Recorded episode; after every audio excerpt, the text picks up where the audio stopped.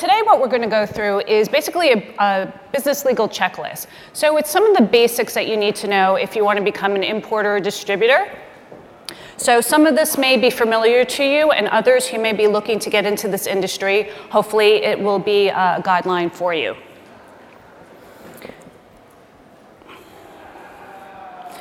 Okay, so as you may be aware, there's a three-tier system in the alcoholic beverage industry. So each tier is separated um, for financial reasons, and the top tier uh, is usually referred to for the suppliers, manufacturers, and importers. The next level would be wholesaler or distributors, which are interchangeable, and then the retail level. So the supplier or the importer manufacturer imports the, uh, brings in the products and sells it to the wholesaler, and the wholesaler in turn sells it to the retailers. And then the retailers in turn sell it to the consumers. So you're not going to be able to get your products directly just from the importer. So if you're looking to start a business, um, you want to determine what it's going to be. Do you want to be an importer? Do you want to bring in products in from overseas into the United States? Do you want to be a distributor? Then you're going to be selling to possibly other distributors and retailers. Or you can actually do both. You can be an importer and a wholesaler. So today, um, of course, there are other operations you can have. You can be a winery, you can be a brewery, you can have a distillery. But for today's purposes, we're just going to talk about importers and wholesalers. So once you decide what type of business that you want to have, so say I just came back from a trip from Italy, had some fantastic wines, some amazing spirits, and I thought, you know, why don't I come back home and then start this business? I could share with my friends, family, and then others who haven't been exposed to maybe this winery or distillery. So I decided that I'm going to start my business in New York because at least if I'm resident here, I don't have to fight the traffic. So I'm going to start my business. Um, I'm going to open up an office here. But then I may not just want to sell those products in New York. I may want to sell them in New Jersey. I may want to sell them in Connecticut. Maybe I want to go down the eastern seaboard to Florida. Maybe I'm going to be really uh, uh, have grandiose plans, and then I'm going to go nationwide. I'm going to sell California and in, in between. So once I determine that, then I can really understand what I need to do to actually start this business. So, what kind of legal structure do I want? You know, there are things as sole proprietorships. I could just have my own business. I can go in with partners. I can have a partnership. I can also start a corporation. Or I may want to opt for a limited liability company. Now, the reason why you may want to start your own business and create a new entity is so you can insulate yourself from personal liability from those of your corporation if you have obligations and debts. So, most of my clients usually come to me and they want to form either a corporation or a limited liability company. So, corporations you're probably well aware of, you hear about them in the news all the time. They are a little more formal in their structure. They usually have a board of directors that determines what the strategy is going to be for that business. You'll have officers who run the day to day operations. And the board, uh, um, the officers implement the plan from the board, and the board, they have to report to their shareholders. So the shareholders are the owners of the corporation. They tend to be a little more formal in their structure in that they have annual meetings that they're required to hold and they report on their meetings. So, whatever decisions they may have when they get together, there's a formal record of it. Now, on the other hand, you can have a limited liability company where, again, it's a little less formal, but yet you still have that insulation for liability purposes. So, you, uh, with the limited liability company, you are not required to hold these annual meetings. However, you will do that because you want to have some, type of, some type of structure or how you organize yourselves. And then also, if you have meetings, I always encourage people, even though it's not required, that you actually record those minutes. So if you decide on, you know, acquiring a building, or you're going to purchase another company, or you're going to do some other type of business acquisition, that you want to have a record of it. You don't want to just go to a meeting, say, yeah, this is what we're going to do, and then nothing else. So some of the things that um, differentiate the limited liability company and a corporation are you know, what type of ownership you have. Do your owners need to be US citizens? Are you able to split any profits or business losses on your personal income taxes? So, for instance, a corporation right now, when they are taxed, um, if there's a profit in the business, that profit is taxed at a corporate tax. Now, if those profits are then distributed to the shareholders, which are the owners of the company, well, then once that distribution is made, that's taxed at your personal tax level. Difference with the limited liability company is that you are taxed at your personal tax um, bracket. So if I have a limited liability company and I have four other, uh, four other members, because as opposed to corporation who has shareholders, limited liability companies have members, I may have a different tax bracket than maybe the two other members that are part of the organization. So there are definitely benefits to it. Um, following now the recent changes in the tax laws, they may not be as extreme as they once were, but it's something to consider. So when you're looking at the type of entity or structure that you'd like to have, it's a good idea to talk to your legal counsel and your accountant just to figure out what's best for you. Now, getting into the state of formation, where do you want to be incorporated or where do you want to have your company formed? Well, lots of people will do it in the state where they reside or where the principal office is going to be. So if I'm going to open up a business in New York, I may say I'm going to form my organization in the state of New York. So I'll make a filing with the Secretary of State in New York. Other people may want to file in Delaware. You may have heard that Delaware is very favorable to businesses. So again, that may be another option. So these are things that you would want to discuss again with your attorney or your accountant, so this way you find out what's the best option for you. Getting into the ownership structure, um, again, what type of organization do you want? How is it going to be set up? Are you going to be working with friends and family? Do you think you're going to keep it small? Do you think that you're looking to the future that you want to be acquired? Well, then, in such case, maybe you want a different entity than you originally thought, something that allows you to grow. Maybe you want to be able to get investors down the line. And then management structure. Again, how formalized do you want to be? Do you want it where you need to have your meetings? Um, that are very structured. And again, if you have investors, maybe a C corporation is the way to go. But in some cases, a limited liability may also be beneficial to you. So again, these are just things that you want to think about before diving into a, to starting up your new entity.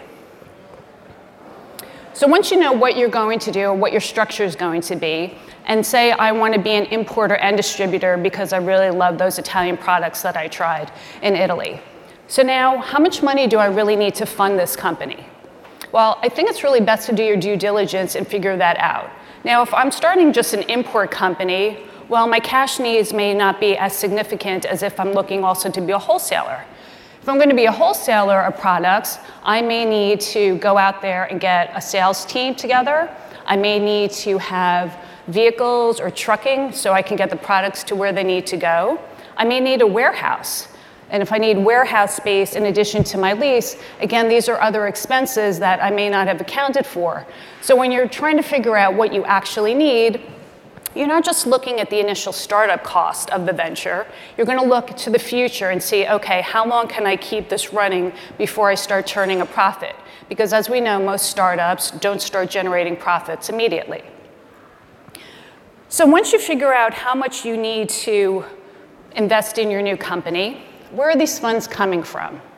Well, some people may start out small and they may have their own personal funds set aside and they're going to invest that into this venture.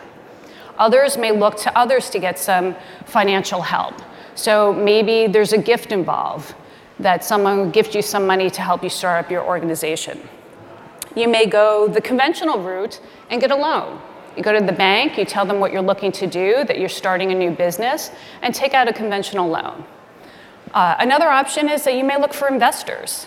So if I'm looking with my small company that I want to bring in investors, it could be friends and family, it could be other acquaintances that have they meet certain thresholds to be an investor in my company, then what I would do is issue a private placement memo and give them a subscription agreement so they know that they're purchasing X number of shares if it's a corporation or units if it's a limited liability company, and what the fee is going to be per unit. So this way, again, everything you want to have documented, it's not going to be based on a handshake. And there's actually a reason for this. Because when you're going to go apply for your permits, you need to be able to show where the source of funds are coming from. So if I just go and say I'm going to start up this business and I have a sack full of money and say, hey, great, I have $100,000 to start my business, Well, that's fine because I have the wherewithal to do it because now I have money. However, when they're looking for my permit, applic- uh, my permit application, I have to show where the source of funds are coming from. So if it's personal funds, that's generally easy, right? You have a bank account, you show them your bank account, a withdrawal of $10,000, and it's going to be transferred into the new business account. If it's a gift, well, generally what they'll want to see is a gift letter. So if I give somebody $10,000 to start their business, I would write a letter saying, yes, I issued this $10,000 to so and so for this amount. Now, a loan obviously is much easier. You go, it's a commercial loan. We know when you sign a loan, you're signing your life away. There are lots and lots and lots of documents, and you would be able to show where that source of funds, where the source of funds are coming from. And then lastly, with equity investors, again, if you have a subscription agreement, then you're able to show the documentation. I had 10 investors invest in my company. They purchased X number of shares or units. This is what they paid for it. And so now the picture is rounded out where the funds are coming from. And then the last thing I think to consider when you're looking at who may be investing in your company or who may become part, uh, part of your ownership is tied, tied house considerations. So we were talking about the three-tier system, and you have your importers, your wholesalers, and your retailers. So if there's a retailer that wants to invest or be an owner in your company, that's going to be problematic because you can't have a retail license and either an importation or wholesaler license. So when you're screening people or looking for them to become part of the organization, you may just want to double check and see if they have any interest. Because normally what they'll do when they're scanning um, as to who owns a company if you have 10 or less shareholders or members, then they're going to want to look at or have personal questionnaires from all those individuals. If you have more than um, 10 shareholders or members, well, then they're going to look at people that hold over 10% of the holdings. So, again, so to avoid any hiccups with your application, it's something that you want to screen for in advance. So now what kind of permits do you need? Well, the first thing to do if you're going to start your business is you need to get a federal basic permit. So depending upon if you're going to be an importer, uh, you'll get an importer's basic permit. If you're going to be a wholesaler, it would be a wholesaler's basic permit. And also at the federal, federal level, you can get a combined permit. So it's slightly less paperwork, not that much, but you can get a combined permit to do both. So once you do that, and you are approved and you get your federal permit, then if you're going to be an importer, you also have to register as an alcohol dealer with the TTB. So now that you have your federal license under your belt, what do you do? How do you start operations? Well, of course, you have to do it at the state level too. So the federal, because we have our federal guidelines, uh, overall uh, laws, and then each state has their own individual laws. So if I'm going to open up my business in New York, well, then I'm going to have to apply for those permits locally. So I would go to the state liquor authority and apply for an importer's permit if I'm going to be an importer in New York. And then also, if I'm going to be a wholesaler, I have to determine what type of wholesaler I'm going to be. Do I want to be a wine only wholesaler or do I want to be a wine and spirits wholesaler? Well, I'm going to opt for the wine and, and, and um, spirits wholesaler because I like those products in Italy, right? The wine and the distilled spirits. So then I would apply for those permits in New York. And then once those are issued, then I, um, I can start my operation in New York. But now, what about those other states that I was interested in selling into? What if it's New Jersey? What if it's Florida? What if it's Nevada? What if it's California? Well, I can't just sell because I have my federal basic permit and also my New York permits. So now I have to look to those individual states and see what I need. So if I am going to sell to another wholesaler in another state, I may need an out of state dealer's permit, or I may need an out of state shipper's permit or whatever permit that is required for that particular state. So providing everything is fine, I got my other permits, my federal and my New York state permits. Uh, assuming that everything is good, I should be able to get those in the other particular states. Now, in addition to those permits, because you haven't filled out enough paperwork, um, you need a certificate of authority to do business in those states as well. Again, this is a nominal filing. It's not very costly, but it just allows you to do business. Because if I have a New York corporation, that's considered foreign to other states. So it's not foreign meaning outside the borders of the US, but it's foreign to that particular state. So New Jersey, if, I'm, if a Delaware corporation wants to, to do work or conduct business in New Jersey, they're considered foreign, so they would just file an application to do so. So now that you have your permits in place, you have federal permits, you have your state permits, well, how do you actually start running your business? Well, people, right? We need people in order to do this. So you may be in a position to either hire employees or maybe you're not in a position to hire employees right now. Maybe it's really too early in the game. So you may look to hire some consultants. Now, this is beyond going friends and family and everyone like pitching in to help you out. So if you're going to go with um, employees, again, starting, uh, if you're a company just starting out, you may not have lots of resources to help you um, issuing these letters or screening people to come on board. But what you do want to have is, again, some form of documentation.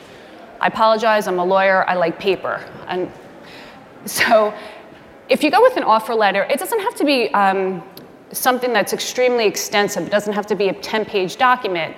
But you want something that is a couple of pages that says, you know, we're offering you this position, you're going to start on X date, this is your salary, these are the hours of the office. Um, this is your title, here are your vacation days or paid time off, and whatever else is pertinent for that position. And then again, because if we're going the simple route, if you bring somebody on board as an employee, and for some reason they either leave voluntarily or they're dismissed, you want to have some form of protection for any confidential information that you may have for your business. Now, that could be anything from your business plans, it could be your customer lists, it could be uh, formulation if you're producing a product. So anything that is confidential to your business that you'd like to protect, if you have them sign what's either called a confidentiality agreement or a non-disclosure agreement, that will give you some level of protection. So that's generally a one page sheet, maybe it's two pages, but it's something that I recommend that people do. So you have an offer letter and a non disclosure agreement. Now, if you're dealing with consultants, so again, somebody that's coming on board that's not full time, maybe they're helping you out on a particular project. Maybe they're, they're getting your website on board or up, you know, up and running. Maybe you want them to design your labels whatever that may be, and it doesn't um, encompass full-time employment, you can deal with a consulting agreement, with, again, could be something that's very short, that's talking about the scope of work that they're going to be providing for you, the compensation, and the expectation of what type of deliverables that would be. Are they going to provide you with a full label for your product, and they're going to do that within two weeks? Well, you want to just include that in your document. Now, confidentiality agreements can have the non-disclosure provisions included in it, or again, if you want to go simple, the simple route, you can just have a very short uh, consulting agreement and then provide the standard um, NDA or confidentiality agreement to have them sign it. Because again, they may be working on projects for you that a competitor may be working on too. Maybe they're designing your label. Maybe they're talking about events that you're going to be holding. Maybe they're um, preparing um, the demographics for your customer, your ideal customer. So again, they're collecting data information that you don't want your competitors to have.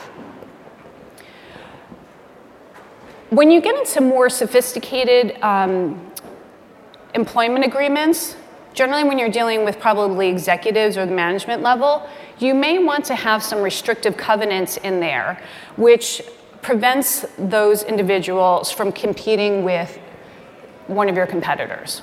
So if I have my CFO that I've worked with for five years, and for whatever reason we part ways, well, here's somebody who's been working on my budget. They know my plans. They know what I'm going to be doing, the marketing um, plans or sets for the next five years out. And they've been working with me for five.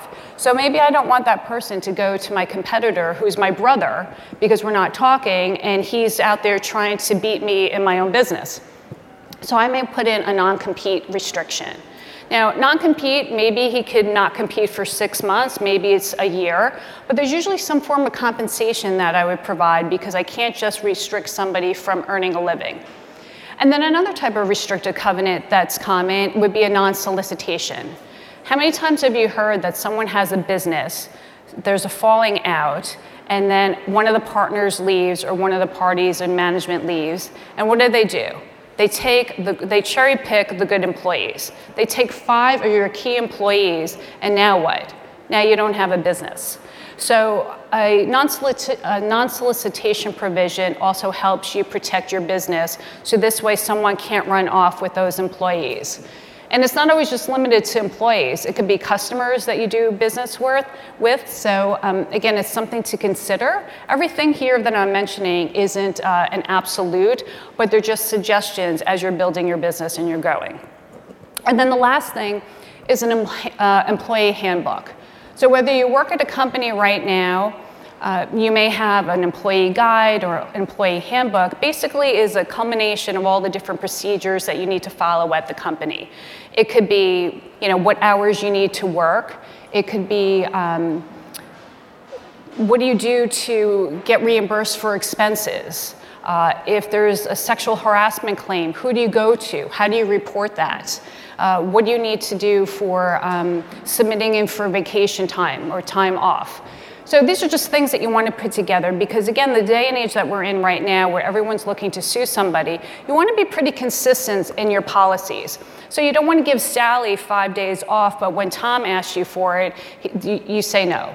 Or, you know, Joe gets two weeks vacation because his family lives in another country, but when Lisa asks to go on vacation just because she wants to visit another country, you say no. So again, you want to try to keep your procedures and policies consistent. So now that you have your employees on board, you have your consultants, well, now you're looking for your suppliers and distributors, depending on which tier you're in, or which, if you're an importer or distributor or both. So again, you may be confronted with somebody coming to you and say, okay, I'll work with you. However, I want you to sign this non disclosure agreement or confidentiality agreement. But it may be one sided. So again, what they're trying to do is protect their interests for their business. They may be in existence for, you know, 50 plus years in Italy or wherever they are, and they come to you, you're starting out or you're a newer business. Well, they say, well, why am I going to give you all my plans and the information for my pricing, for my products, or what I'm going to be rolling out the next couple of years unless I have some assurances that you're not going to tell everybody else? So if somebody comes to you, what I would normally recommend is that you make the confidentiality agreement or non-disclosure agreement mutual, right? Because you may be disclosing plans that you have or ideas for that particular company, and they're going to be disclosing their ideas to you or their products, and this way you both have a good level of comfort. So now, once you get past the NDA, you may go into a non-binding agreement. So you'll negotiate what your terms are going to be, and then somebody may issue you, or you may issue to the other side, what could be either called a term sheet, a letter of intent, or a memorandum of understanding. So basically, what these documents do, they're going to highlight uh, broad strokes as to what you've agreed to. Maybe you've agreed to um, import wine, a particular brand or brands. Uh, you're going to talk about maybe the pricing, how often you're going to be purchasing inventory, what the term of your agreement is going to be. Maybe you're going to work together for a year, maybe it'll be indefinite, maybe it's five years. And then uh, it may have loose terms about, you know, if you terminate, what happens. So these non-binding agreements are good because they outline what your arrangement is between the two parties. However, that's not a definitive agreement. And when I say definitive agreement, I mean that's the agreement that you actually sign that you live by. So that could be an importation agreement if you're importing products. It could be a distribution agreement if you're working with a different distributor. So once that's um, agreed to, then um, when, once you go through your definitive agreement, it's going to be a little more robust you know, you may talk about now how do you terminate your arrangement together? If you have intellectual property, if there are trademarks involved, are, you, are they authorized to license those marks to you? Uh, do they own them? Whatever reps and warranties that they're going to make, that would be in the definitive agreement. And again, everything is going to be a little more robust with information. So now once you sign your agreement, what do you need? Well, now to bring that product in, you have an agreement, but in order to bring it into the US, you need an authorization letter. So the supplier would issue that letter to you, you would file it and say that uh, generally you'll be the exclusive importer of that particular product. And then once you have that, the last thing that you need to do is file um, that facility has to be registered as a facility because they're going to be producing product that's coming into the United States, and also they need to receive notice as, when, as to when that product is coming in. This was implemented under the Bioterrorism Act after 9 11. So, compliance issues again, we're extremely heavy, heavily regulated in this industry. So, um, there's certain things and format, certain formalities that we have to go through before bringing product in. So, one of them is a certificate of label approval. So again, we have our, we have our agreement with our supplier to bring products in, and now in order to do so, the product has to be properly labeled. So a certificate of label approval is something that is submitted to the TTB, and it has to follow strict st- standards as to the type of product it is, uh, the volume, alcohol, and some other information that is requested. So again, it's a simple form, it's easy to fill out, a copy of the label is included. And then it, once that's approved, then you can generally start um, bringing product in. Now, in some cases, there's a pre COLA product evaluation. And what that is, in certain countries and certain products, you may need to provide either a formula, you may have to provide samples, and also talk about various ingredients because certain ingredients and products outside of the US are not permitted to come into the US. So in certain cases, you may also have that extra step involved. And now once you now have your federal COLA approved, now you're able to start applying to go into the states, so the states that you decided to work with. So some states require brand registration, so you would have to file which brand you're bringing in. Usually it's the brand, the type, the size, and whatnot. And then in some other states, you may be required to price file. Now, price filing is not required in all the states. However, they do do this so people are on a, a, level playing field. So, if I'm selling a particular product in New York, and say that, um, say my friend John is a retailer, and I really like him and I want to help his business, and he said he would help my business, so I want to sell it to him at a great price. But then, you know, there's Peter over here who I'm really not fond of, and um, he's been giving me a hard time. So, you know what? I want to charge him a little extra just because. Well, you can't do that. Everybody needs to be able to purchase your products at the same price. Now, of course, there's some exceptions if they're highly allocated products, um, but for the most part, as a general rule, that's the reason why they have price posting. So now sales and marketing, again, important because now you're selling and marketing these products, and again, heavily regulated industry, so you want to make sure you don't run afoul of the strict standards in which we do so. So um, it's important to work with your internal team, whether that's your employees or your consultants. There are also agents and representatives that you may work with. You may get a third party agency to host events for you or plan events for you. And um, you may work with a modeling agency. So you can have models that are going out to try and um, have consumers taste your products, which is perfectly fine and legal. You may also have your supplier or manufacturer who has um, you know, people on their teams that want to come to the US and really talk about and educate the consumers about their products. So they may host a maybe a chef's tasting. Uh, they may have an event where they're doing a pairing of wine and food or it could be spirits and food. Whatever the event may be, you just want to make sure that they understand the guidelines in which they can actually hold these events and go out and sell. I've worked with companies who've had their own salespeople uh, that come from abroad that come into the US and they think that they can go out and they can just give away free products. Well, that's something that you can't do here. Now, there's such a thing as giving people samples, like maybe I go to a retail account, I sit down, have a formal tasting going through the attributes of that particular product, but then I can't keep going back every week and giving them another bottle of product to try, hoping to encourage sales. So it's really important to go through and understand what these standards are, both at the federal level and at the state level, and then educate your team, and then also work with your suppliers or your third party vendors that are helping you. Uh, so, uh, looking at the looking at the compliance governance, we have again federal trade practices. Um, ABC boards will tell you what you can do. Um, You have the Federal Trade Commission for Advertising and the Attorney General oversee the uh, trade and advertising as well. So now, the best way to keep up to date with the industry is really to look at these resources that are available, and everything basically is available online. The TTB obviously is the guiding force for the federal level. This is where you get your permits, and there's a lot of great information on there about how to obtain your permits, what you can and can't do. They post the laws and the statutes. If you, you know, want some light reading, I encourage you to do so. Uh, also, at the state level, you can look at the particular state ABC boards because, again, they have valuable information. And there are a couple of other organizations, such as the National Association of Beverage Importers, which is a great resource, especially if you're an importer, right? So they're going to let you know are there uh, trade tariffs coming down? What has been, uh, what's not permitted to come in? What, um, you know, what ingredients is, is in a certain product that's not permitted.